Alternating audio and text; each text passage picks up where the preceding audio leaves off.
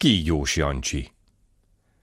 Volt egyszer egy szegény asszony, s annak egyetlen fia, Jancsi volt a neve.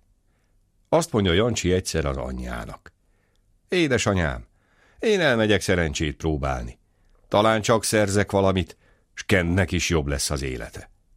A szegény asszony pogácsát sütött, feltarisznyálta a fiát, s Jancsi elindult hetet-hét ország ellen. Ment, mendegélt, hegyeken, völgyeken által, s amint egy rengeteg erdőn menne keresztül, megszólítja valaki.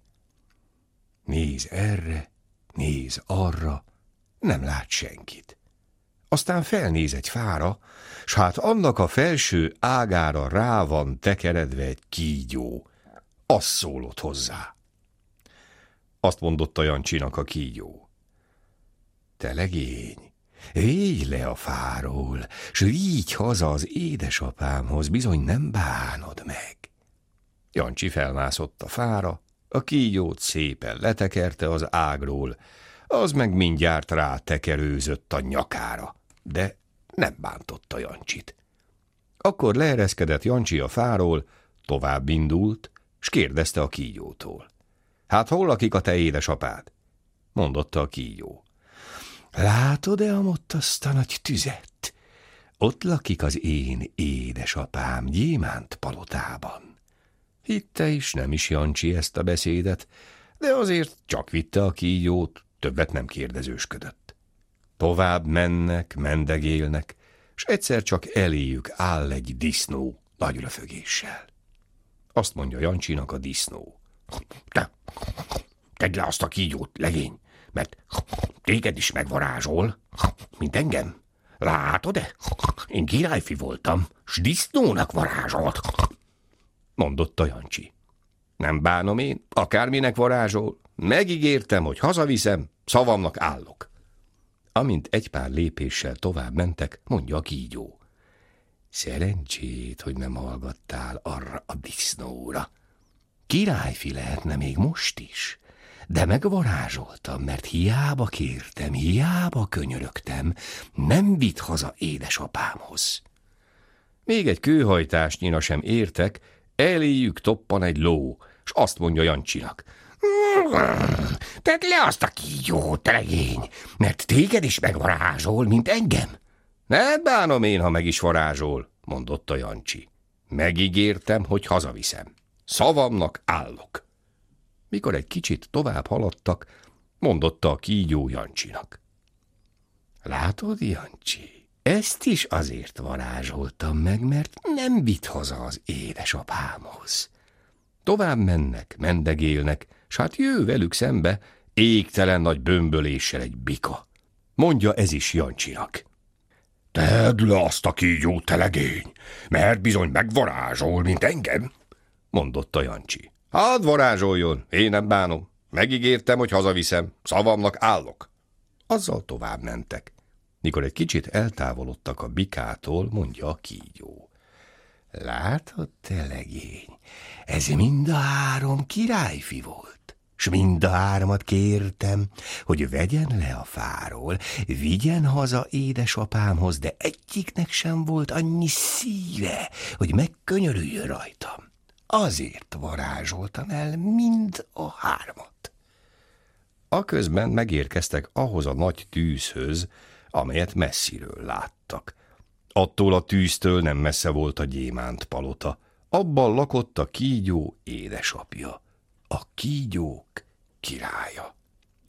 A gyémánt palota előtt egy regement katona állott őrt, s mikor Jancsi odaért a kígyóval, szépen két sorba állottak, s úgy szalutáltak.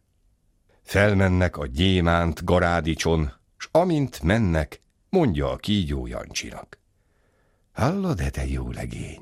Az édesapám, amiért engem hazahoztál, annyi ezüstöt és aranyat kínál, amennyit csak elbírsz, talán még többet is, de te ne fogadj el semmi egyebet, csak azt a nagy abroszt, amelyik az ebédlő asztalra van felterítve. Bemennek a palotába. Fogadja a kígyó király nagy örömmel Jancsit, s mondja lelkes szóval: Kívánj akármit, te legény, adok neked aranyat, ezüstöt, gyémántot, amiért visszahoztad egyetlen lányomat, mondotta Jancsi. Nem kell nekem, felséges királyom, sem aranya, sem ezüstje, sem gyémántja, csak az a nagy abrosz, amelyik az ebédlő asztalra van felterítve. Jól van, fiam, mondja a kígyó király. Neked adom pedig ez a legdrágább kincsem a lányom után, mert úgy tudd meg, hogy ennek az abrosznak csak be kell hajtani a négy sarkát, s tele lesz mindjárt étellel, itallal. Ha ezt az abroszt megőrzöd, ételre, italra nem lesz gondod az életben. Ott mindjárt meg is mutatta a király, hogy mit tud az abrosz.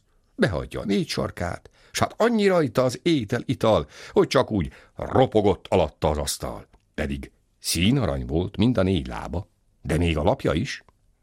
Leülnek az asztal mellé, bíztatja Jancsit a kígyó király. Egyél, így áll, fiam. Esznek, isznak, s egyszer csak mi történik, mi nem?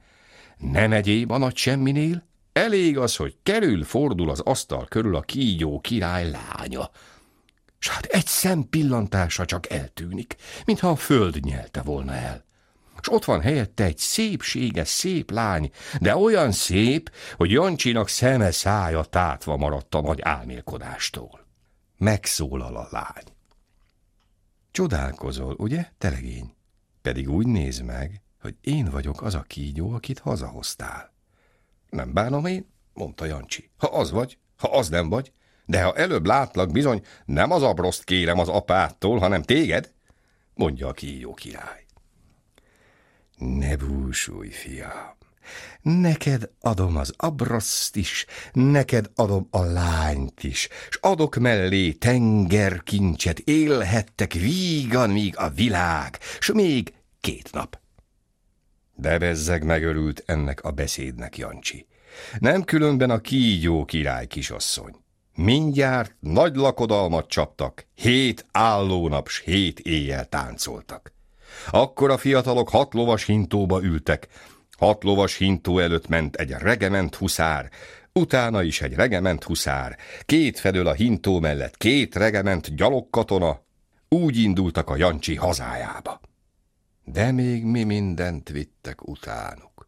Hat szekér ezüstöt, hat szekér aranyat, hat szekér gyémántot. Ahogy megérkeztek a Jancsi hazájába, éppen olyan gyémánt palotát építettek, mint a kígyó királyé. Beleköltöztették Jancsi anyját is. Bezzeg jó dolga volt azután. Kezét, lábát összekalácsolta. Úgy élt, mint egy királyné. Ez a műsor a Béton Közösség tagja.